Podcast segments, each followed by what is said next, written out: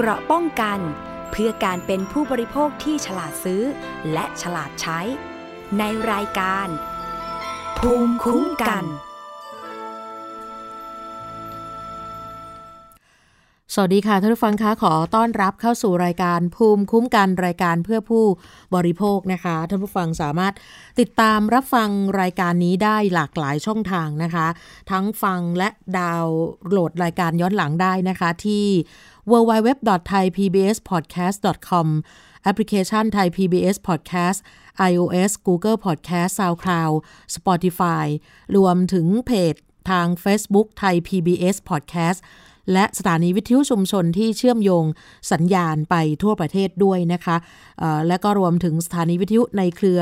อาร์ Radio วิทยาลัยอาชีวศึกษาทั้งหนึ่งร้อยสี่สิบสองสถานีที่ติดตามรายการนี้ได้ค่ะในช่วงสองสัปดาห์ที่ผ่านมาจะมีข่าวเกี่ยวกับเรื่องของเรื่องการการทำศัลยกรรมนะคะโดยเฉพาะความสวยความงามค่อนข้างเยอะนะคะแล้วก็ในรายการภูมิคุ้มกันก็มีการนำเสนอกันค่อนข้างบ่อยมากนะคะล่าสุดที่เป็นข่าวก็คือกรณีที่ผู้หญิงคนหนึ่งไปดูดไขมันเสริมหน้าอกแล้วก็หลังจากนั้นมีอาการติดเชื้อแล้วก็เสียชีวิตนะคะแล้วก็อีกข่าวหนึ่งก็คือล่าสุดนะคะมีศาลได้มีคำพิพากษานะคะนั่นคือศาลแพ่งแผนกคดีผู้บริโภคได้อ่านคำพิพากษาที่ทางคุณชยดาหิรัญยนิตกับคุณอภิภูหิรัญยนิตซึ่งเป็นผู้อนุบาลของผู้ป่วยเป็นโจทยื่นฟ้องคุณหมอนะคะพร้อมกับพวกที่เขาเรียกว่าตัวแม่ศัลยกรรมนะคะเป็นจำเลยทั้งหมดสามคนด้วยกันคือสืบเนื่องมาจากว่าคุณชยดาเนี่ยนะคะเธอไปทำศัลยกรรมบริเวณใบหน้าเมื่อสิบสองมีนาคมปีพ.ศสองพันห้าร้อยหกสิบสองที่สถานพยาบาลชื่อดังย่านห้วยขวางรัชดาภิเษกติดถนนใหญ่เลยนะคะโดยมีแพทย์เจ้าของคลินิกเป็นจำเลยที่สามมีหมอผู้ผ่าตัดศัลยกรรมชื่อดังเป็นจำเลยที่หนึ่งร่วมกับมีนตัวแม่ศัลยกรรม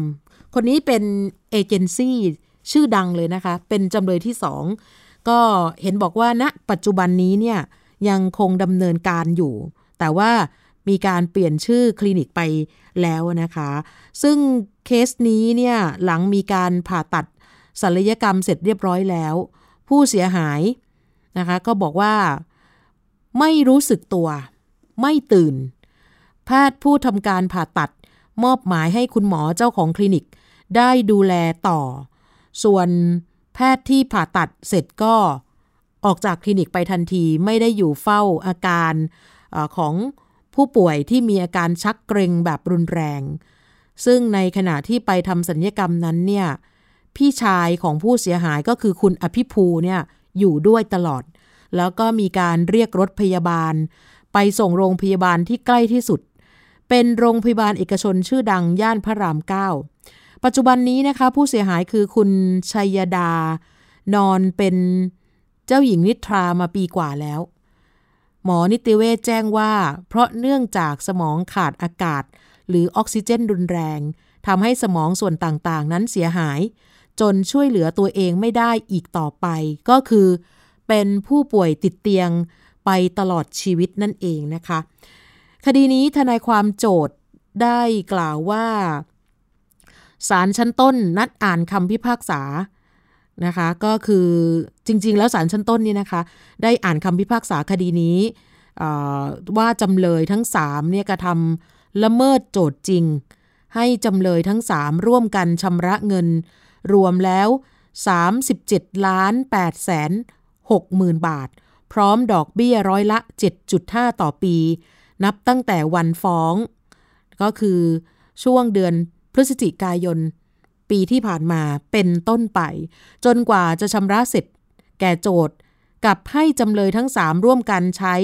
ค่าฤชาธรรมเนียมแทนโจทก์โดยกำหนดค่าทนายความ สองหมื่นบาทเฉพาะค่าขึ้นศาลให้จำเลยทั้งสามได้ใช้แทนตามจำนวนทุนทรัพย์ที่โจทก์ชนะคดี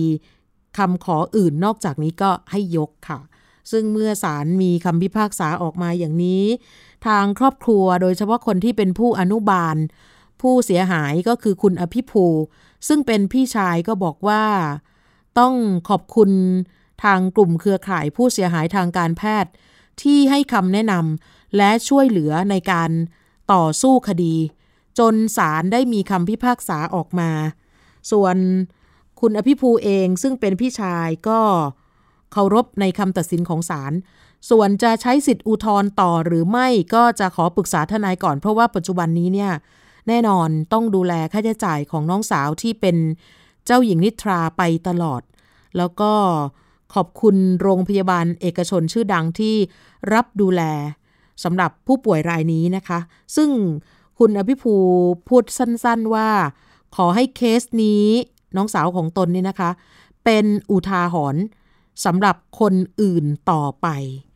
นี่ค่ะก็เป็นการเข้าผ่าตัดทำศัลยกรรมครั้งสุดท้ายกลายเป็น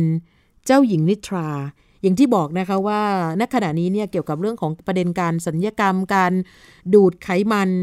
ก็จะฮิตกันคือแล้วช่วงนี้ก็ฮิตมากด้วยนะคะใครที่ติดตาม Facebook หรือว่าจะเป็นโซเชียลอื่นๆก็ตามค่ะก็จะมีการเชิญชวนในการให้ไปทำศัลยกรรมมีโปรโมชั่นลดแลกแจกแถมค่อนข้างเยอะมากนะคะซึ่งทำให้หลายคนนั้นเนี่ยก็อยากจะสวยแบบทางลัดนิดนึงนะคะดูดไขมันเขาบอกว่ามันจะหายไปชั่วพริบตาเลยใช้เวลาไม่กี่ชั่วโมงหลังจากนั้นก็จะหุ่นดีอะไรประมาณนี้นะคะใครที่อยากผอมขี้เกียจมากเลยกับการออกกำลังกายไม่มีเวลาไม่อยากจะคุมอาหารบางคนก็เลยใช้วิธีนี้แทนไปฟังคุณหมอท่านหนึ่งนะคะใน Facebook พูดถึงการดูดไขมันการจะเลือกว่าจะไปดูดไขมันหรือว่าไปทำศัลยกรรมตรงส่วนไหนของร่างกายที่ไหนเนี่ยนะคะคุณหมอท่านนี้แนะนำว่าขอให้เช็คประวัติของแพทย์หรือคนที่จะทำการดูดไขมันให้ดีซะก่อนว่าเขาเป็นหมอจริงหรือเปล่าแล้วถ้าเป็นหมอจริงเป็นหมอเฉพาะทางด้านศัลยกรรมเสริมความงามหรือไม่ไม่ใช่ว่าเอาใครที่ไหนมาก็ไม่รู้มาดูดไขมันให้กับตัวเรานะคะนี่คือสิ่งที่คุณหมออยากจะเตือนสำหรับทุกท่านนะคะว่าจำเป็นต้องมีการตรวจสอบนะคะเพราะว่าหลายท่านก็อาจจะเกรงใจไม่ไว้ใจกันใช่ไหมนะคะแล้วก็เมื่อไม่นานมานี้มีกรณีที่เจ้าหน้าที่ไปบุกจับคลินิกดูดไขมันแห่งหนึ่งอวดอ้างสรรพคุณในเฟซเป็นคุ้งเป็นแควสุดท้ายก็พบว่าคนที่ทำการดูดไขมันให้กับลูกค้าเนี่ยจบชั้นมัธยมปลายมอหกเท่านั้นแล้วที่สยดสยองไปกว่านั้นก็คือว่าหลังจากที่เป็นข่าวได้ไม่นานคลินิกที่ว่านี้ย้ายไปเปิดสาขาใหม่นะคะอีกสาขาหนึ่งเนี่ยค่ะแน่นอนการดูดไขมันหลายคนอาจจะไม่ได้ศึกษาแบบท่องแท้คิดแต่ว่ามันเป็นทางลัดที่จะให้สามารถลดความอ้วนได้ไขมันที่อยู่ในร่างกายสะสมมานานเป็น สิบถึงสิบ ปีมันก็จะออกไปจากร่างกายมันจะมีโอกาสเกิดผลข้างเคียงจากการดูดไขมันได้มากมายอย่างเช่นบางคนดูดมาแล้วมันจะมีอาการเขาเรียกว่าตะปุ่มตะป่ำบางคนดูดไปดูดมาเส้นเลือดขาดมีอาการเลือดพุ่งปรี๊ดถ้าส่งโรงพยาบาลไม่ทันก็มีสิทธิ์เสียชีวิตได้เหมือนกันแล้วที่สำคัญคุณหมอท่านนี้บอกว่าโทษทางกฎหมายเนี่ยมันไม่เยอะคือถ้าจะรอให้ภาครัฐลงมาดูแลกวดขันก็คงจะไม่ทันถึงตอนนั้นไม่รู้ว่าจะเสียชีวิตหรือพิการไปอีกกี่รายก็เลยมาเตือนทุกท่านว่าถ้าอยากจะผอมจริงๆมีสุขภาพดีจริงๆไปออกกำลังกายควบคุมอาหารน่าจะดีกว่าแถมสุขภาพดีด้วยนะคะทำไมถึงกล้าเสี่ยงกับคลินิกที่มีการโฆษณาแบบอวดอ้างสรรพคุณเกินจริงไปมากๆอันนี้คุณหมอท่านนี้นะคะที่โพสต์ใน Facebook มีคนติดตามอยู่ค่อนข้างเยอะเลยทีเดียวนะคะแล้วก็ก่อนหน้านี้อีกนะคะทางกรมสนับสนุนบริการสุขภาพได้นำทีมเจ้าหน้าที่ลงพื้นที่ไปตรวจสอบคลินิกหลังจากที่เขาบอกว่าคลินิกแห่งนี้มีการเผยแพร่ข้อมูลผ่านสื่อโซเชียลถึงชายหนุ่ม ซึ่งมีการโพสต์ข้อความการเสียชีวิตของแฟนสาวหลังจากไปรับบริการดูดไขมันเสริมหน้าอกที่คลินิกแห่งนี้แถวยานนาวาเรื่องนี้ทางท่านอธิบดีกรมสนับสนุนบริการสุขภาพนะคะนายแพทย์ทเรศกฤษณัยละวิวงศ์ก็บอกว่าพอทราบเรื่องและข้อมูลก็มีการมอบหมายให้ท่านรองอธิบดีทันตแพทย์อาคมประดิษฐ์สุวรรณนำทีมเจ้าหน้าที่จากกองกฎหมายและกองสถานพยาบาลการประกอบโรคศิลปะลงพื้นที่ตรวจสอบข้อเท็จจริงอย่างเร่งด่วนเลยค่ะซึ่งจากการตรวจสอบข้อมูลในเบื้องต้นนะคะคลินิกแห่งนี้อันนี้คนละคลินิกกับเรื่องราวที่เกิดขึ้นที่ศาลสั่งชดใช้สามสิบเจ็ดล้านนะคะคนละที่กันอันนี้คือล่าสุดเลยที่เสียชีวิตนะคะสำหรับรายนี้ก็คือว่าปรากฏว่าคลินิกแถวพระรามสามยานนาวาเนี่ยมีการขออนุญาตประกอบกิจการอย่างถูกต้องผู้ให้บริการในวันเกิดเหตุก็เป็นแพทย์จริงเป็นคุณหมอจริงยาและเวชภัณฑ์ก็เป็นไปตามมาตรฐานแต่ก็ยังพบว่ามีการกระทำความผิดในเรื่องของการมิได้ขออนุญาตโฆษณาเนี่ยค่ะแพทย์ผู้ให้บริการนั้นไม่ได้มีการยื่นแบบแสดงความจำนงเป็นผู้ปฏิบัติงานในสถานพยาบาลจากกรม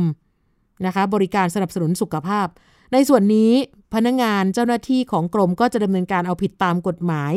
และในขั้นตอนต่อไปนะคะเพื่อให้เกิดความกระจ่างในสาเหตุการเสียชีวิต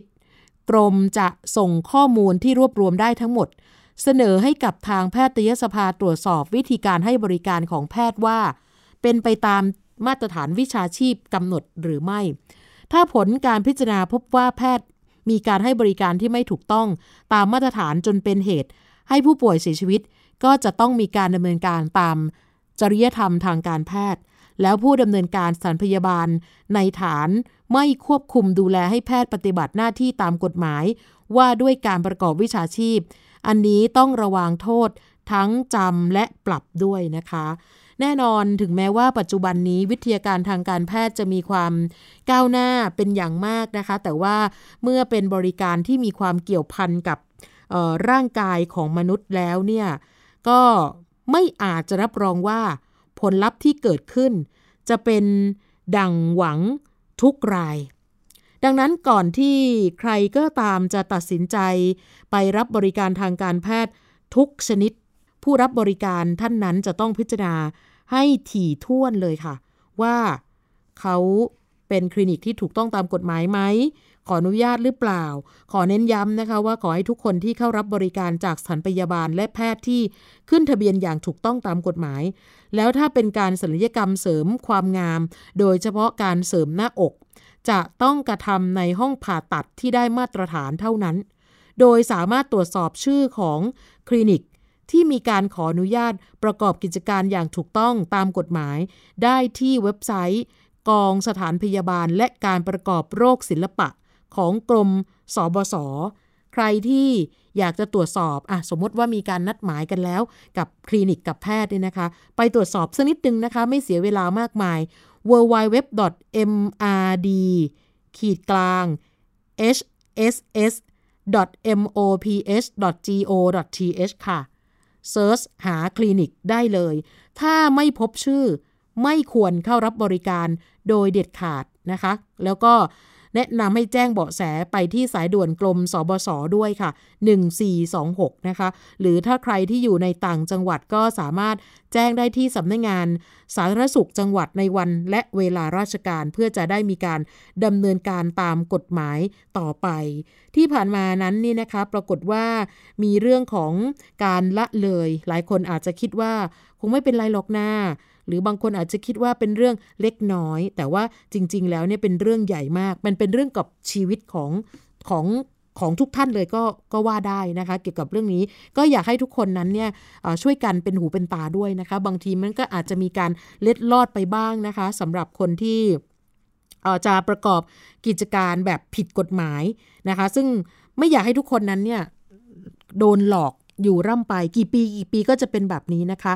การดูดไขมันโดยเฉพาะบริเวณที่ฮอตยอดฮิตนะคะหนึ่งหนึ่งหน้าท้อง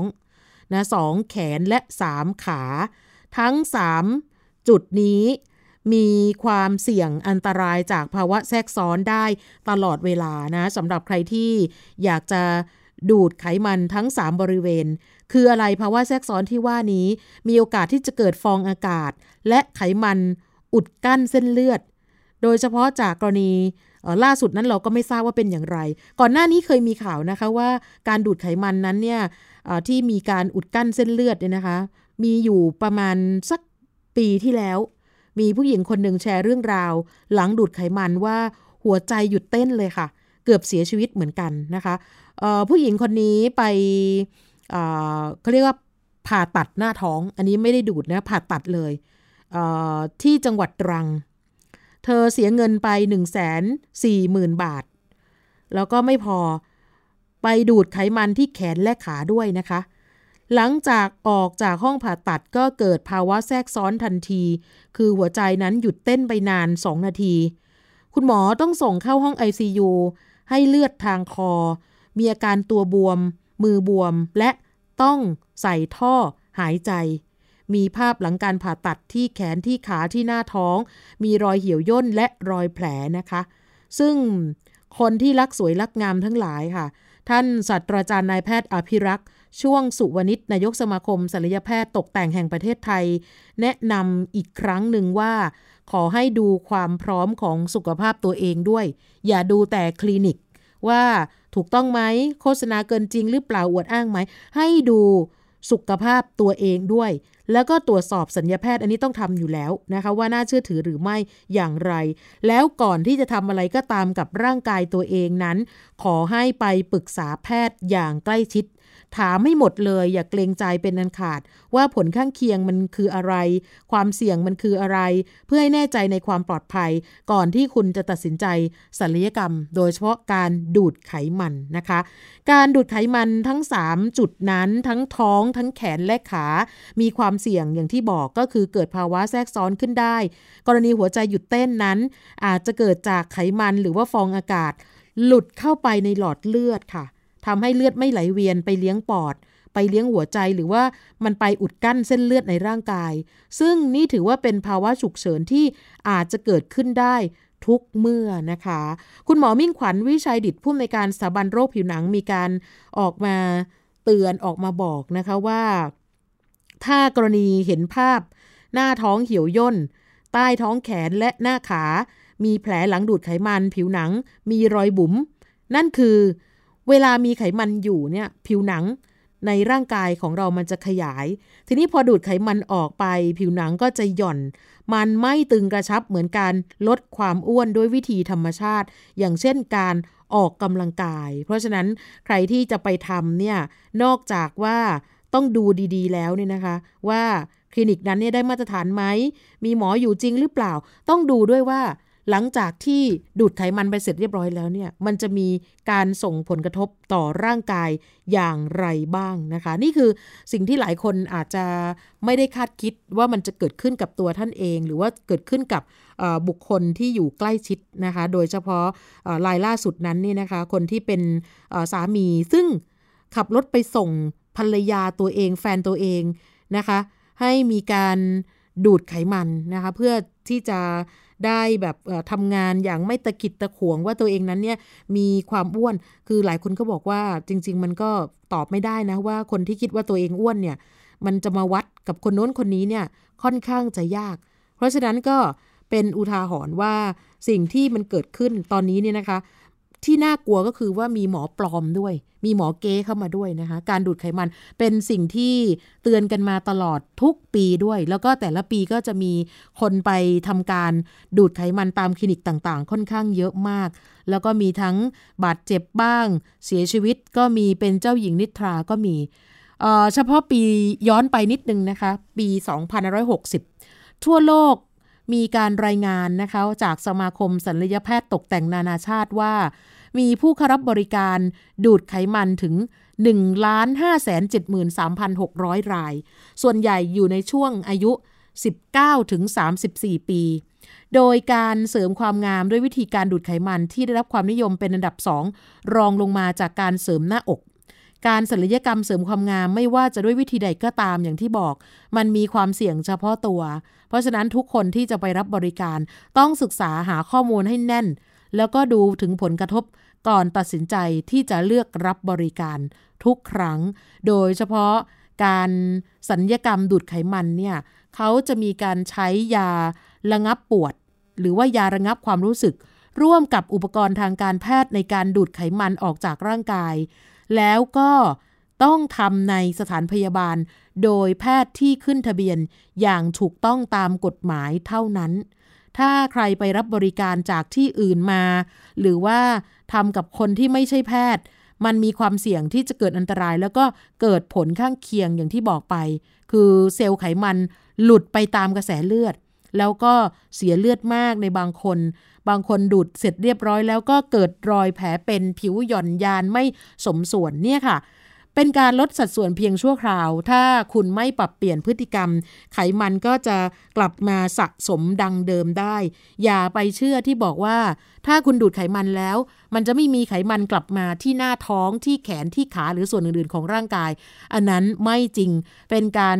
เอ่อโฆษณาเกินจริงของบางคลินิกเท่านั้นนะคะก็อยากแนะนำค่ะว่ากินอาหารให้เหมาะสมเพิ่มการรับประทานผักผลไม้งดอาหารที่มีไขมันสูงหรือน้ำตาลมากๆและออกกำลังกายเป็นประจำก็จะช่วยปรับปรุงให้ร่างกาย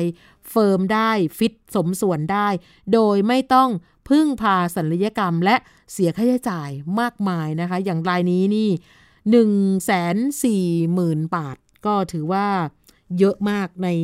ยุคนี้เศรษฐกิจแบบนี้นะคะหลายท่านก็ยอมที่จะจ่ายเงินแพงๆนะแล้วล่าสุดนั้นเนี่ยมันจะมีโปรโมชั่นเอ่อดูดไขมันเฉพาะส่วนตรงนี้แถมอีกส่วนหนึ่งตรงนั้นอะไรอย่างนี้นะคะก็ทำให้ดูแล้วเหมือนราคามันจะย่อมเยาลงแต่ว่าจริงๆแล้วเนี่ยนะคะก็มันเป็นธุรกิจอะนะคะแน่นอนก็ต้องมีผลกำไรแล้วก็สิ่งที่ได้กลับมาบางคนบอกว่ามันก็จะได้ไม่คุ้มเสียอันนี้ก็ต้องฝากไว้นะคะเอ่อเมื่อสักครู่หนึ่งในการที่จะช่วยให้สุขภาพร่างกายแข็งแรงฟิตเฟิร์มไม่มีไขมันก็คือการออกกำลังกายการกินอาหารที่เน้นผักและผลไม้เยอะๆแล้วก็ช่วงหลังนี่นะคะสักประมาณเดือนสองเดือนนี้ค่ะดิฉันก็เป็นหนึ่งในคนที่เข้าไปในกลุ่มของ Facebook ที่ชื่อว่ากลุ่มแม่บ้านหม้อทอดไร้น้ำมันคือมีเพื่อนเชิญเข้าไปก็ไปร่วมกลุ่มด้วยในนั้นเนี่ยนะคะเป็นชุมชนขนาดใหญ่มากค่ะมีคนเป็นหลักแสนที่เข้าไปพบปะหารือกันเรื่องของการทำเมนูต่างๆผ่านหม้อทอดไร้น้ำมันซึ่งบางคนก็นี่แหละค่ะหวังเพียงแต่ว่าเวลาเราจะปรุงอาหารนะคะในมื้อต่อๆไปเนี่ยมื้ออร่อยของเราเราจะไม่ใช้น้ำมันเพราะว่ามันเป็น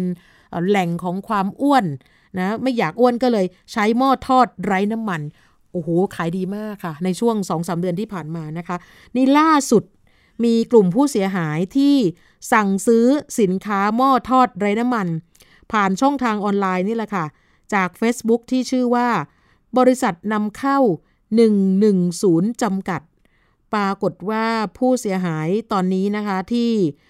รวบรวมได้มากกว่าเจ็ดร้อยคนเขารวมตัวกันนะคะมาแจ้งความกับตำรวจกองบังคับการปราบปรามการกระทำความผิดเกี่ยวกับการคุ้มครองผู้บริโภคหรือว่าปคบ.เพื่อให้ดำเนินคดีกับเจ้าของเพจและผู้ที่รับโอนเงินในข้อหาช่อโกงประชาชนนั่นคือว่าในช่วงเทศกาลวันแม่เนี่ยจะมีโปรซื้อหม้อทอดไร้น้ำมันหนึ่งแถมหนึ่งค่ะคนก็เลยแห่แหนกันจองแบบว่าทะลักทะล้นจริงๆนะคะนางสาวเอหนึ่งในผู้เสียหายเล่าว่าได้พบเจอการโฆษณาในเพจ Facebook ที่ว่านี้ก็คือชื่อบริษัทนำเข้าหนึ่งหนึ่งศูนย์จำกัดนี่นะคะบอกว่าเพจนี้เสนอขายหม้อทอดไร้น้ำมันโดยมีการจัดโปรล่อใจซื้อหนึ่งแถมหนึ่งในราคาแค่เก้าร้อยเก้าสิบแปดบาทเองนั่นหมายความว่าหม้อทอดไร้น้ำมันหนึ่งใบไม่ถึงห้าร้อยบาทเธอก็สนใจสั่งสิคะ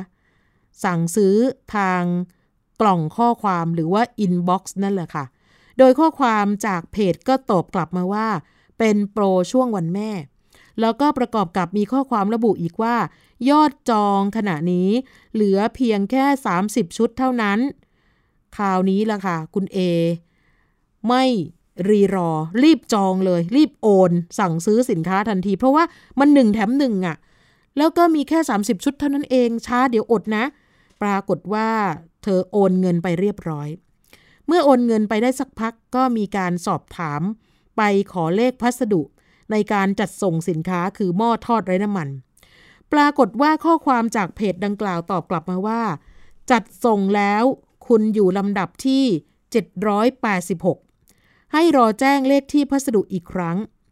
หลังจากนั้นเธอก็รู้สึกแปลกใจไปค้นหาชื่อผู้ที่รับโอนเงินปรากฏว่าเป็นชื่อที่เป็นบุคคลมีการโกงเพราะว่ามีผู้สั่งซื้อสินค้าแล้วไม่ได้ของผู้เสียหายก็เลยไปตั้งกลุ่มแชทเพื่อตรวจสอบว่ามีผู้ถูกหลอกให้สั่งซื้อสินค้าแบบเดียวกันหรือไม่ซึ่งต่อมาพบว่ามีคนจำนวนกว่าเจ็ดร้อยคนหลงเชื่อเหมือนนางสาวเอที่ว่านี้ก็คือว่ามีคนเอาชื่อเนี่ยไปโพสต์ไปประกาศนะพอไปหาไปค้นก็เจอสิคะว่าคนนี้แหละมีคนสั่งซื้อสินค้าแล้วโกงความคืบหน้าเรื่องนี้นะคะจากการตรวจสอบพบว่าตำรวจที่รับแจ้งก็คือสถานีตำรวจภูธรหนองปริงจังหวัดนครสวรรค์เป็นพื้นที่ที่มีผู้เสียหายไปแจ้งความดำเนินคดีเอาไว้ก็สามารถไปติดตามจับกลุ่มตัวเจ้าของบัญชีที่รับโอนเงินจากผู้เสียหายได้ซึ่งตำรวจให้ข้อมูลเบื้องต้นว่าได้ขอศาลจังหวัดนครสวรรค์อนุมัติหมายจับกับเจ้าของบัญชีแล้วในข้อหาฉ้อโกงประชาชนแล้วก็สามารถจับกุมเจ้าของบัญชีได้ซึ่งอยู่ระหว่างขยายผลเนื่องจากพบว่าเจ้าของบัญชีนั้นเป็นชายวัยสิบแปดปีแล้วไปเปิดบัญชีให้บุคคลอื่นขณะนี้มีการสืบสวนรวบรวมพยานหลักฐานขอศาลอนุมัติหมายจับผู้ต้องหาเพิ่มอีกสองรายเป็นหญิงวัยยี่สิบห้าปีและชายอายุสามสิบเจ็ดปีในข้อหาร่วมกันฉ้อโกงประชาชนและพรบคอมพิวเตอร์ซึ่งจากการกระทำในครั้งนี้และก่อนหน้านี้พบว่าเงินนั้นถูกโยกย้ายไปมารวมสามบัญชีช่วงเวลาแค่ไม่ถึงหนึ่งเดือนนะคะโปรโมชั่นวันแม่จากวันนั้นถึงวันนี้ปรากฏว่ามีเงินเข้าบัญชีของชายวัยสิบแปดถึงแปดล้านกว่าบาทแล้วก็โยกไปอีกสองคนนี่ค่ะขณะนี้ตำรวจกำลังเร่งติดตามจับกลุ่มตัวผู้กระทำความผิดมาดำเนินคดีให้ได้ค่ะซึ่งก็ทำให้หลายคนอึ้งไปเลยเหมือนกันนะคะว่าเนี่ยปัจจุบันนี้หากินกันง่ายมากแบบนี้นะคะซึ่งก็อยากจะเตือนอีกครั้งหนึ่งนะคะไม่ว่าจะเป็นสินค้าประเภทใดก็ตามถ้ามันรู้สึกว่ามันราคาถูกถูกแบบถูกมากถูกเป็นพิเศษถูกจริงๆจนหาเปรียบเทียบไม่ได้แล้วเนี่ยอย่าพึ่งตะครุบอย่าพึ่งให้เอ่อโอนเงินนะคะต้องมั่นใจก่อนว่ามันเอ่อสามารถซื้อหาได้จริงๆแล้วก็ราคานี้เนี่ยยี่ห้ออะไรนะคะใครเป็นผู้ผลิตคือจริงๆมันต้องมียี่ห้อนะคะสำหรับเครื่องใช้ไฟฟ้าเนี่ยมียี่ห้อแล้วราคาเนี่ยถ้ามันถูกเอ่อเก้าร้อยเก้าสิบแปดบาทแล้วก็หนึ่งแถมหนึ่งอีกก็เท่ากับว่าไม่ถึงห้าร้อยบาทเนี่ยเอ๊ะมันต้องแปลกตั้งแต่แรกแล้วนะคะว่ามันสามารถใช้งานได้จริงไหมมันมีของจริงหรือเปล่านะเพราะฉะนั้นเนี่ยอยากให้ทุกคนนั้นเนี่ยค่ะเอ่อต้องดูนิดนึงนะสายเรียกว่าสายเฮลตี้ทั้งหลายเอ่อคนที่อยากจะเอ่อมีสุขภาพดีโดยไม่ใช้น้ำมันนะก็อยากจะกินอาหารอร่อยแต่ว่าไม่อ้วนอ่ะพูดตรงๆง่ายๆนะคะก็อยากให้ดูนิดนึงเพราะว่าตอนนี้เนี่ยสาวกหม้อทอดไร้น้ำมันหลายท่านก็อาจจะเจอแบบนี้แต่ว่าอาจจะด้วยราคาไม่ได้แพงมากมายนักก็เลยไม่ได้สนใจตรงนี้อย่าลืมนะคะณขณะนี้เนี่ยทางสมอ.ก็คือสำนักงานมาตรฐานผลิตภัณฑ์อุตสาหกรรมเขาได้เพิ่มความเข้มงวดในการตรวจสอบการขายของออนไลน์ที่เป็นสินค้าที่ทางสมอ.ควบคุมมาตรฐานผลิตภัณฑ์อุตสาหกรรมมีทั้งหมดอยู่หนึ่งร้อยยี่สิบสามรายการนะคะที่เกี่ยวข้องกับความปลอดภัยของประชาชนทั้งหมดสามสิบหกเว็บไซต์ยอดนิยมโดยสมอ.จะใช้วิธีการสุ่มตรวจจากเว็บไซต์ต่างๆแล้วล่าสุดนี่นะคะพบว่ามีการนำเครื่องใช้ไฟฟ้าที่กำลังได้รับความนิยมมาวางขายกันเยอะมากซึ่งไม่ได้รับใบอนุญาตสมอ. หนึ่งในนั้นก็คือหม้อทอดไร้น้ำมันด้วยค่ะมีทั้งตู้เย็นพัดลมไอเย็นโดยเฉพาะบนแอปพลิเคชันชื่อดังแล้วก็ล่าสุดสมอ.ไปตรวจสอบแหล่งที่มาและโกดังเก็บสินค้าพบว่ามีการนำเข้าสินค้าที่สมอ.ควบคุมโดยไม่ได้รับอนุญาตมีการวางขายอยู่บนแอปพลิเคชันนะคะในโกดังที่ว่านั้นนะคะรู้สึกจะอยู่ในซอยแถวลาดพร้าวนี่นะคะปรากฏว่ามีการนำเข้าหม้อทอดไร้น้ำมันตู้เย็นพัดลมไอเย็นมูลค่าถึงสิบสี่ล้านบาทค่ะแล้วก็อีกรายหนึ่งนะคะขายอยู่บนอ่า Shopee อ่าเมื่อสักครู่ที่อยู่ลาดพร้าวโกดังนี่ขายบน Lazada ที่ Shopee นั้นมีโกดังอยู่ที่แถวบางพลีสมุทรปราการมีการนำเข้าหม้อทอดไร้น้ำมันประมาณ แปดพันเจ็ดสิบ ชิ้นมูลค่าสิบหกล้านบาททางเจ้าหน้าที่ก็เลยยึดอายัดเอาไว้เพื่อดำเนินการตามกฎหมายนะคะแล้วก็ผู้ประกอบการทั้งสองรายนั้นแน่นอนจะต้องมีความผิดฐานนำเข้าโดยไม่ได้รับอนุญาตมีโทษจำคุกไม่เกินสองปีปรับไม่เกินสองล้านบาทหรือทั้งจำทั้งปรับค่ะเนี่ยค่ะจริงๆแล้วขอเตือนนะคะว่าไอ้ตัวหม้อทอดน้ำมันนี่นะคะ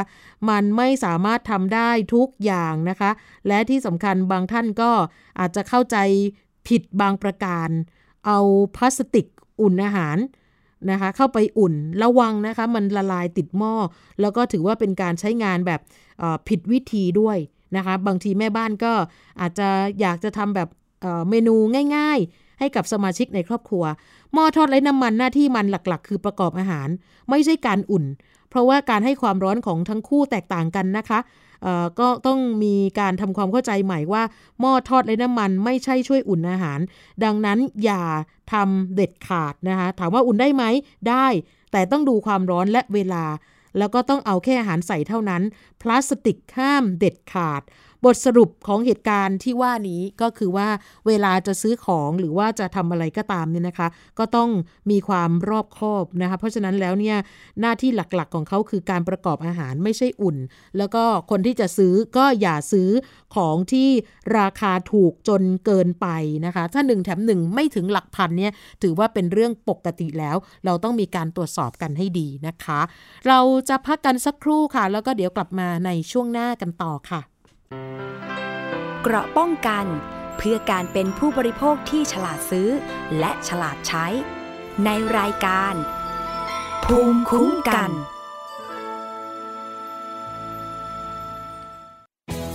ไทย พี บี เอส Digital Radio Infotainment for All สถานีวิทยุดิจิทัลจากไทย พี บี เอส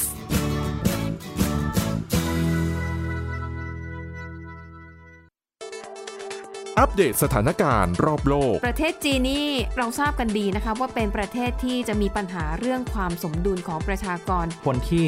ได้รับความสนใจจากวิกฤตในครั้งนี้ก็คือนายกรัฐมนตรีนิวซีแลนด์เรื่องราวสีสันจากต่างแดนก็มีช่อง YouTube เป็นของตัวเองใช้ชื่อว่าครัวคุณยายโรงพยาบาลเพื่อดูแลช้างเหล่านี้ที่เมืองมัทุราค่ะที่รัฐอุตตรประเทศจะมีภารกิจก็คือส่งนักบินอวกาศผู้หญิงล้วนๆออกไปทำภารกิจหน้าต่างโลกโดยทีมข่าวต่างประเทศไทย พี บี เอส ทุกวันจันทร์ถึงศุกร์ สิบสองนาฬิกาทางไทย พี บี เอส Digital Radio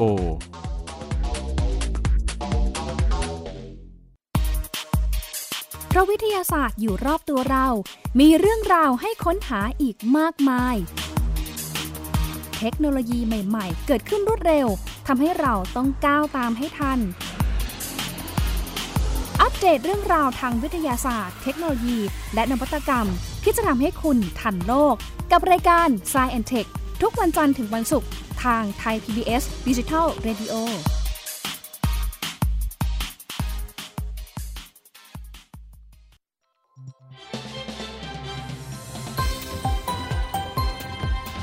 คุณกำลังรับฟังไทย พี บี เอส Digital Radio วิทยุข่าวสารสาระเพื่อสาธารณะและสังคมเกราะป้องกันเพื่อการเป็นผู้บริโภคที่ฉลาดซื้อและฉลาดใช้ในรายการภูมิคุ้มกันกลับมาอีกช่วงหนึ่งของรายการภูมิคุ้มกันนะคะไปดูเรื่องของการสุ่มตรวจผักและผลไม้สดจากตลาดสดสี่สิบเอ็ดจังหวัดนิดนึงนะคะเพราะว่าช่วงนี้หลายคนก็อาจจะคิดว่า จะปลอดสารพิษแล้วมั้งปลอดสารเคมีแล้วอะไรอย่างนี้นะคะก็ปรากฏว่ากรมวิทยาศาสตร์การแพทย์นั้นได้ไปสุ่มตรวจอีกครั้งหนึ่งนะคะมีทั้งหมดหนึ่งร้อยห้าสิบสี่ตัวอย่างตั้งแต่ช่วงเดือนกุมภาพันธ์จนถึงเดือนกรกฎาคมที่ผ่านมามีการตรวจวิเคราะห์สามสารเลยค่ะโดยใช้วิธีทางห้องปฏิบัติการก็ปรากฏว่าเจอคอร์ไพริฟอสตกค้างร้อยละสิบสามปริมาณที่พบน้อยกว่า ศูนย์จุดศูนย์สอง ถึง ศูนย์จุดแปดเก้า มิลลิกรัมต่อกิโลกรัมโดยเฉพาะในตัวอย่างผักผลไม้สดยี่สิบตัวอย่างมีอะไรบ้างใบบัวบกคะน้ากะหล่ำปลีส้มองุ่นฝรั่งมะยงชิดแล้วก็มีการพบไกลโฟเสตตกค้างร้อยละสี่ปริมาณน้อยกว่า ศูนย์จุดศูนย์หนึ่ง ถึง ศูนย์จุดหนึ่งสาม มิลลิกรัมต่อกิโลกรัมในตัวอย่างผักผลไม้สดหกตัวอย่างอันได้แก่พริกขี้หนูผักกาดขาวผักแพวโหระพาส้มองุ่นแต่ไม่พบสารตกค้างของพาราควอดในทุกตัวอย่างนะคะซึ่งเมื่อช่วงกลางปีที่ผ่านมานะคะทางกรมวิทยาศาสตร์การแพทย์เนี่ยได้มีการไปสุ่มเก็บตัวอย่างพวกถั่วเมล็ดแห้งและธัญพืชมาแล้วเป็นการตรวจวิเคราะห์สารเคมีกำจัดวัชพืชพาราควอดและไกลโฟเสตในตัวอย่างถั่วเหลืองข้าวโพดข้าวบาเล่ข้าวสาลีและแป้งข้าวสาลีสิบสองตัวอย่างทั้งที่เป็นผลผลิตในประเทศไทยและนำเข้ามาจากต่างประเทศโดยพบการตกค้างของไกลโฟเสตในตัวอย่างถั่วเหลืองสี่ตัวอย่างจากหกตัวอย่างมีปริมาณ ศูนย์จุดศูนย์หก ถึง หนึ่งจุดหนึ่งหก มิลลิกรัมต่อกิโลกรัมและตรวจไม่พบการตกค้างของพาราควอดในตัวอย่างดังกล่าวนะคะตอนนี้นะคะสภาพโดยรวมของบ้านเราสถานการณ์การตกค้างของสามสารจากการสุ่มตรวจตัวอย่างทั้งผักผลไม้สดจากแหล่งจำหน่ายในตลาดก็ถือว่ายังมีความเสี่ยงในการตรวจพบคอร์ไพริฟอสตกค้างอยู่โดยเฉพาะในผักใบกับผลไม้อีกหลายชนิดนะคะแต่ไม่เจอการตกค้างของพาราควอดแล้วส่วนถั่วเหลืองเมล็ดเต็มกับเมล็ดซีกที่ผลิตในประเทศและไม่ระบุแหล่งที่มามีความเสี่ยงพบสารเคมีกำจัดวัชพืชไกลโฟเสตตกค้างแล้วก็ทางกรมวิทยาศาสตร์การแพทย์นะคะจะมีการติดตามและเฝ้าระวังนะเพื่อที่จะทวนสอบประสิทธิภาพของมาตรการในการยกเลิกการใช้วัตถุอันตรายทางการเกษตรแล้วก็กำจัดการใช้สารเหล่านี้เพื่อจะได้คุ้มครองผู้บริโภคต่อไปนะคะคือถ้าไม่ตรวจบางทีเราก็ไม่รู้นะคะก็ต้องใช้เรื่องของห้องปฏิบัติการคนที่เป็นผู้บริโภคเวลาไปซื้อมาก็มีวิธีเดียวที่จะช่วยบรรเทาได้ก็คือล้างล้างเยอะๆล้างให้สะอาดเปลืองน้ำหน่อยแต่ก็คุ้มค่านะคะช่วงนี้ไปช่วงคิดก่อนเชื่อกับอาจารย์ดร.แก้วกังสดาลอำไพนักพิษวิทยานะคะอาจารย์จะคุยกับคุณชนาทิพย์ในประเด็นที่ว่าผลิตภัณฑ์เสริมอาหารวิตามินดีไม่ช่วยลดอาการซึมเศร้าจริงหรือไม่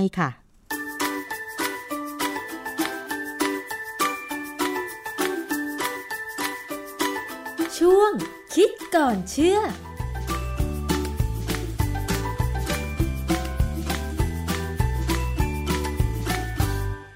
พบกันในช่วงคิดก่อนเชื่อกับดร.แก้วกังสดาลอำไพนักพิษวิทยากับดิฉันชนาธิปไพรพงศ์นะคะพูดถึงเรื่องของวิตามินดีค่ะคุณผู้ฟังวิตามินดีได้มาจากธรรมชาติและการสังเคราะห์นะคะจากธรรมชาติก็คือได้จากแสงแดดแล้วก็จากการสังเคราะห์เป็นเม็ดวิตามินนะคะเราก็พูดกันมาหลายครั้งแล้วว่าวิตามินดีมันก็มีประโยชน์นะคะแล้วก็มีความเชื่อที่ว่าวิตามินดีช่วยลดอาการซึมเศร้าได้ทีนี้มันมีงานวิจัยที่อาจารย์แก้วบอกว่าผลิตภัณฑ์เสริมอาหารวิตามินดีเนี่ยไม่ช่วยลดอาการซึมเศร้าเอ๊ะทำไมข้อมูลมันถึงขัดแย้งกันแบบนี้ต้องไปฟังคำอธิบายค่ะอาจารย์คะช่วยอธิบายหน่อยค่ะว่าผลิตภัณฑ์เสริมอาหารวิตามินดีไม่ช่วยลดอาการซึมเศร้าจริงหรือคะอาจารย์ในความเป็นจริงเนี่ยนะเวลาเราพูดถึงวิตามินดีเนี่ยถ้าเราสังเคราะห์เองคือมนุษย์เนี่ยสังเคราะห์แสงได้การสังเคราะห์แสงของเราเนี่ยก็คือการสังเคราะห์วิตามินดีโดยอาศัยแสงแดดนะฮะแต่นี่ถ้าเป็นคนต่างชาติอย่างในยุโรปในอเมริกาเนี่ยถ้าอยู่ตอนเหนือๆเนี่ยแดดเขาน้อยเพราะฉะนั้นเนี่ยเขามักจะต้องเสริมวิตามินดีด้วยการกินนะฮะซึ่งบางครั้งเนี่ยก็เสริมไปในอาหารบางครั้งเนี่ยถ้าเป็นคนสูงอายุเนี่ยบางทีต้องกินเป็นเม็ดเลยนะฮะก่อนอื่นเนี่ยเรามาดูก่อนว่าความซึมเศร้าเนี่ยมันเป็นโรคที่อันตรายฝรั่งกลัวมากนะเพราะว่ามันมีงานวิจัยอยู่เรื่องหนึ่งอยู่ในวารสาร British Journal of Psychiatry psychiatry ก็คือจิตวิทยาเนี่ยนะฮะบทความเรื่อง depressive disorder in Europe prevalent figures from the Odin study การงานวิจัยเล่มนี้น่าสนใจที่เขาบอกว่ามีประชากรประมาณ แปดจุดห้าเปอร์เซ็นต์ หรือร้อยละ แปดสิบจุดห้า เนี่ยของโรคเนี่ยซึมเศร้าคำถามคือเราอะอยู่ในกลุ่ม แปดจุดห้าเปอร์เซ็นต์ นี้ไหม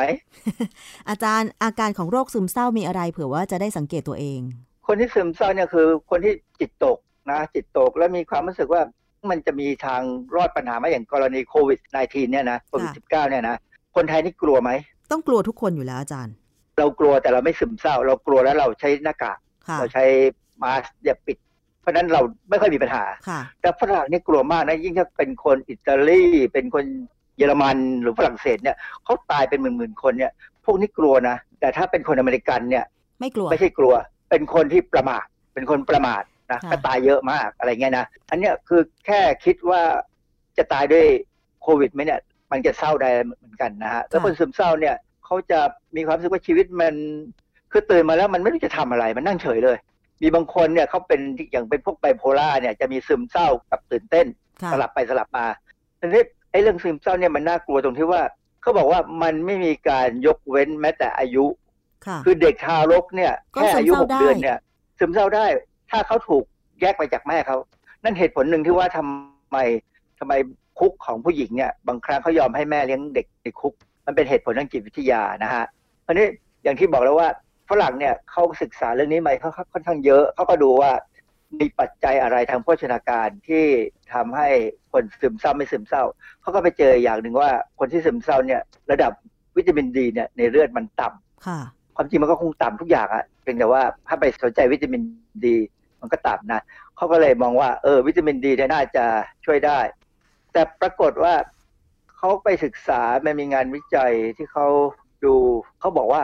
การเสริมวิตามินดีเนี่ยมันน่าจะป้องกันอาการซึมเศร้าได้แต่การวิจัยส่วนใหญ่ที่ทำมาแทบหมดไม่ได้ผล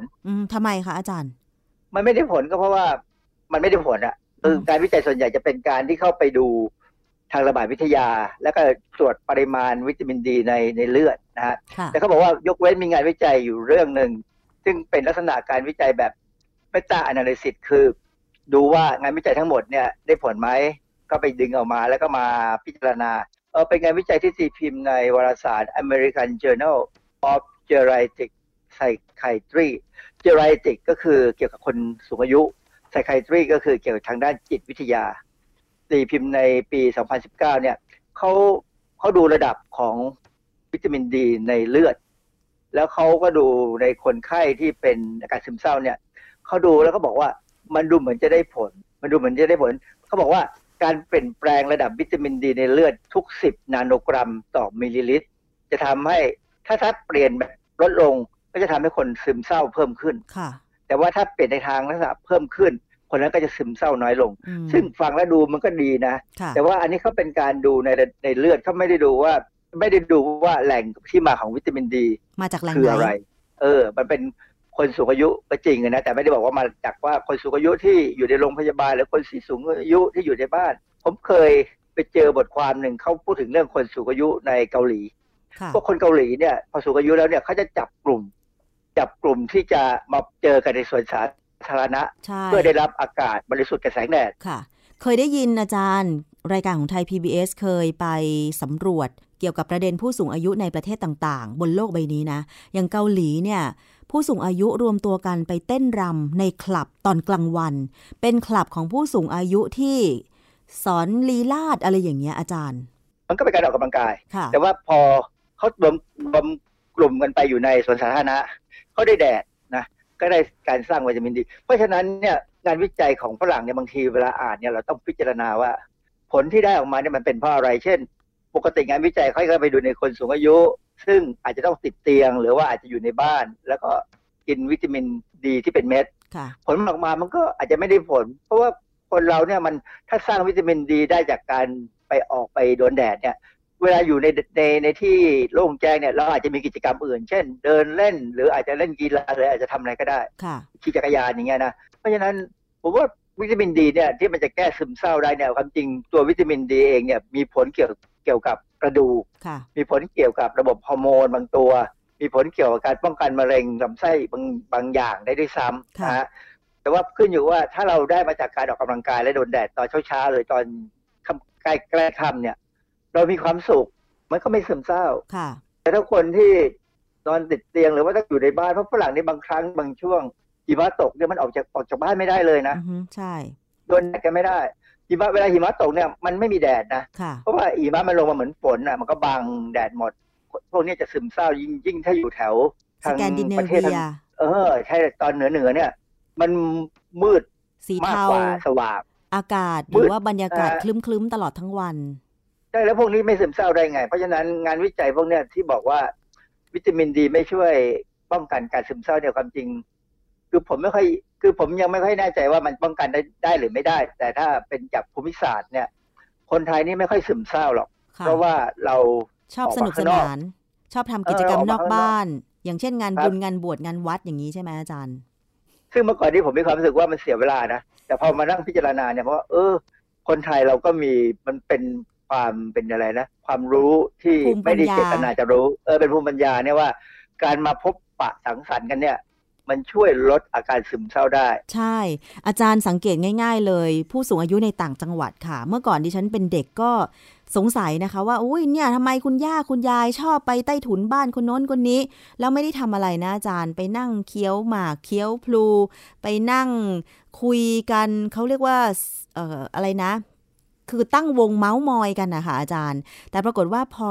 ถึงยุคปัจจุบันเนี่ยวงเม้ามอยน้อยลงแล้วแต่ละบ้านเนี่ยก็มีผู้สูงอายุใช่ไหมคะแล้วก็แยกบ้านกันอยู่ก็เลยมองว่าอ๋อเวลาที่ผู้สูงอายุในบ้านเราเนี่ยเขาได้มีโอกาสไปพบปะเจอเจอคนรุ่นเดียวกันพูดคุยภาษาเดียวกันอะไรอย่างเงี้ยเขามีความสุขเขาก็จะหัวเราะเอิกอักอะไรอย่างเงี้ยต่างจากเวลาที่เขาอยู่บ้านอยู่กับลูกหลานบางทีอาจจะคุยกันคนละภาษาอย่างเงี้ยค่ะอาจารย์คือความจริงเนี่ยนะวิตามินดีเนี่ยมันก็มีงานวิจัยว่ามันมีผลกับการทำงานของสมองอ๋อค่ะคือไอ้สมองเราเนี่ยมันมีส่วนหนึ่งเราเรียกว่าฮิปโปแคมปัสเนี่ยมันจะเป็นส่วนที่ควบคุมเกี่ยวกับอารมณ์ซึ่งถ้าบางคนเนี่ยซึมเศร้าเนี่ยก็จะเป็นเพราะมีปัญหาตรงนี้แหละแล้วก็บอกว่าวิตามินดีที่เรากินเข้าไปหรือหรือเราสังเคราะห์ขึ้นมาเองก็ตามเนี่ยมันจะเข้าไปตรงบริเวณที่เกี่ยวกับสมองตรงฮิปโปแคมปัสเนี่ยแล้วมันจะไปคอยจัดการเกี่ยวกับสารเคมีที่อยู่ในสมองที่จะทำให้เราไม่ซึมเศร้าอันนี้เป็นสมมติฐานที่เขาเขียนเอาไว้แล้วก็มันน่าจะเป็นจริงนะเพราะว่าไอสารพวกนี้มันก็เป็นสารพวกที่อยู่ในสมองซึ่งอาจจะทำให้เรามีอาการก้าวร้าวหรืออยากอาหารหรือนอนหลับหรือซึมเศร้าอะไรก็ตามเนี่ยมันเป็นเรื่องของสารเคมีดังนั้นเนี่ยการที่บอกว่าวิตามินดีมีผลเนี่ยก็อาจจะจริงเพราะเขาทำทำการศึกษามาแล้วในสัตว์ทดลองส่วนคนเนี่ยมันทันทดลองแบบจะไปผ่าสมองเนี่ยไม่ได้ก็ได้แต่ว่ามองว่าเออคนที่มีวิตามินดีในเลือดเนี่ยอยู่ในระดับปกติเนี่ยมักจะเป็นคนที่ไม่ซึมเศร้าแต่อย่างที่อย่างที่บอกอะว่าคนเกาหลีคนญี่ปุ่นคนทางไทยเราก็ตามเนี่ยเรายังมีโอกาสได้ออกแดดใช่นะฮะเพราะฉะนั้นต้องพยายามให้คนสูงอายุซึ่งเราถ้าเขาออกแดดน้อยลงก็พยายามให้เขาได้แดดบ้างในช่วงเก้าโมงไม่เกินเก้าโมงเช้าเนี่ยแดดกำลังยังพอทนนะฮะหรือว่าหลังสี่โมงเย็นไปแล้วเนี่ยก็ก็จะทำให้เราคืออยู่ได้นานขึ้นนะนะไม่ซึมเศร้าเพราะว่าสภาวะของบ้านเมืองเราตอนนี้มันชวนให้ซึมเศร้าอ่ะชวนให้สงสัยและซึมเศร้าหรือเปล่าไปในคราวเดียวกันชวนให้ซึมเศร้าเพราะว่าเราตอนนี้เราก็เริ่มมีหนี้ประจำตัวคนละหลายตังค์แล้วนะ เพราะฉะนั้นในเรื่องของวิตามินดีเนี่ยค่ะถ้าใครกลัวว่าตัวเองจะเป็นโรคซึมเศร้าหรือมีอาการเป็นโรคซึมเศร้าอยู่แล้วเนี่ยจะสามารถใช้ประโยชน์ตรงนี้ได้ยังไงคะอาจารย์สมมติเราเชื่อว่าวิตามินดีนี่มีผลนะเราก็สร้างวิตามินดีขึ้นมาเองได้โดยการออกไปรับแสงแดดอ่อนๆตอนเช้ากับตอนเย็นนะฮะแล้วขณะที่ออกไปข้างนอกเนี่ยเราเจอใครแล้วก็หาทางคุยกับเขาบ้างมีสัมพันธไมตรีกับคนรอบๆตัวเราอาการซึมเศร้าเนี่ยมันจะหายไปเองโดยอัตโนมัติด้วยการคุยกับคนอื่นหนึ่งและถ้าวิตามินดีมีผลจริงอย่างที่เขาตั้งสมมติฐานไว้มันก็คงทำให้ระบบสารเคมีในสมองเราเนี่ยดีขึ้นเพราะฉะนั้นเรื่องการซึมเศร้าเนี่ยมันก็จะน้อยลงและที่สำคัญคือเราต้องพยายามมีเขาเรียกว่าอะไรมีความรู้สึกที่ดีกับการมีชีวิตอยู่นะมีเขาเรียก positive thinking เอาไว้ก็จะลดอาการซึมเศร้าได้ค่ะ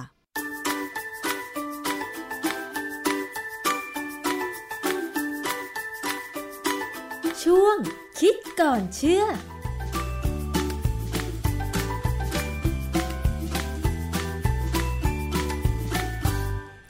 ช่วงคิดก่อนเชื่อกับอาจารย์ดร.แก้วกังสดาลอำไพนะคะผลิตภัณฑ์เสริมอาหารวิตามินดีวันนี้อาจารย์ย้ำเรื่องวิตามินดีนะคะ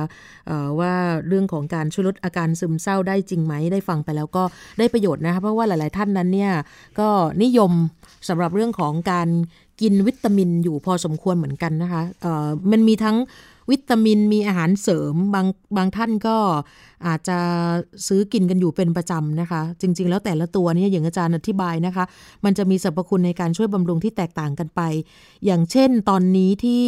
เป็นข่าวก็คือวิตามินที่เกี่ยวข้องกับการทำให้สดชื่นแจ่มใสก็มีด้วยนะคะแล้วก็บางตัวเนี่ยมันอาจจะมีประโยชน์กับคนทั่วไปแต่ว่าอาจจะเป็นอันตรายกับคนที่มีโรคประจำตัวอยู่แล้วก็ขอเพิ่มเติมอาจารย์นิดนึงเกี่ยวกับเรื่องของวิตามินซีนะคะเพราะว่าหลายท่านนั้นเนี่ยคิดว่ามันอาจจะไม่ได้เป็นอันตรายหรอกเพราะวิตามินซีเราซื้อมาเอ่อกินเล่นยังได้เลยแต่จริงๆแล้วนะคะวิตามินซีมันอาจจะมีผลกระทบทำให้มีอาการเลือดแข็งตัวช้าขึ้นแล้วก็เร่งให้เม็ดเลือดแดงแตกได้ง่ายด้วยนะคะใครที่มีปัญหาเกี่ยวกับโรคเรื่องเกี่ยวกับเม็ดเลือดแดงอะไรพวกนี้นะคะก็จะเป็นอันตรายสำหรับคนที่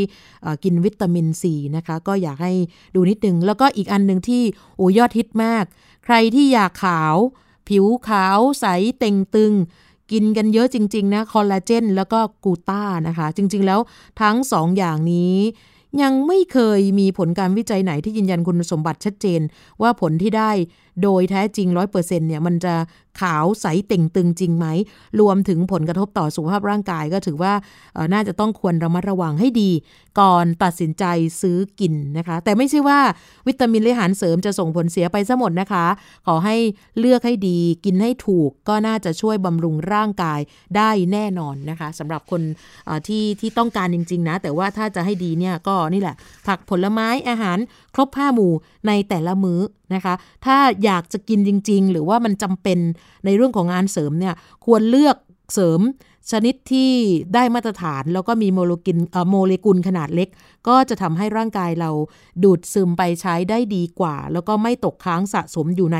ร่างกายนะอย่าลืมนะคะวิธีการกินก็แตกต่างกันทั้งวิตามินและอาหารเสริมแต่ละชนิดบางชนิดก็ครั้งเดียวตอนเช้าบางชนิดกินครั้งเดียวก่อนนอนบางชนิดต้องกินสามครั้งหลังอาหารแล้วก็ยังจะมีข้อควรระวังอื่นๆคำแนะนำอื่นๆเยอะมากถ้าจำเป็นต้องกินต้องอ่านฉลากบรรจุภัณฑ์ให้ละเอียดแล้วก็ปฏิบัติตามอย่างเคร่งครัดด้วยนะคะถ้าจะให้ดีตรวจสุขภาพก่อนที่จะซื้อวิตามินหรืออาหารเสริมมารับประทานน่าจะดีกว่าให้คุณหมอตรวจก่อนว่าเอ๊ะเราขาดอะไรตรงไหนน่าจะเหมาะสำหรับในยุคปัจจุบันนี้นะคะหมดเวลาแล้วนะคะเจอกันใหม่ในโอกาสต่อไปกับรายการภูมิคุ้มกันสวัสดีค่ะ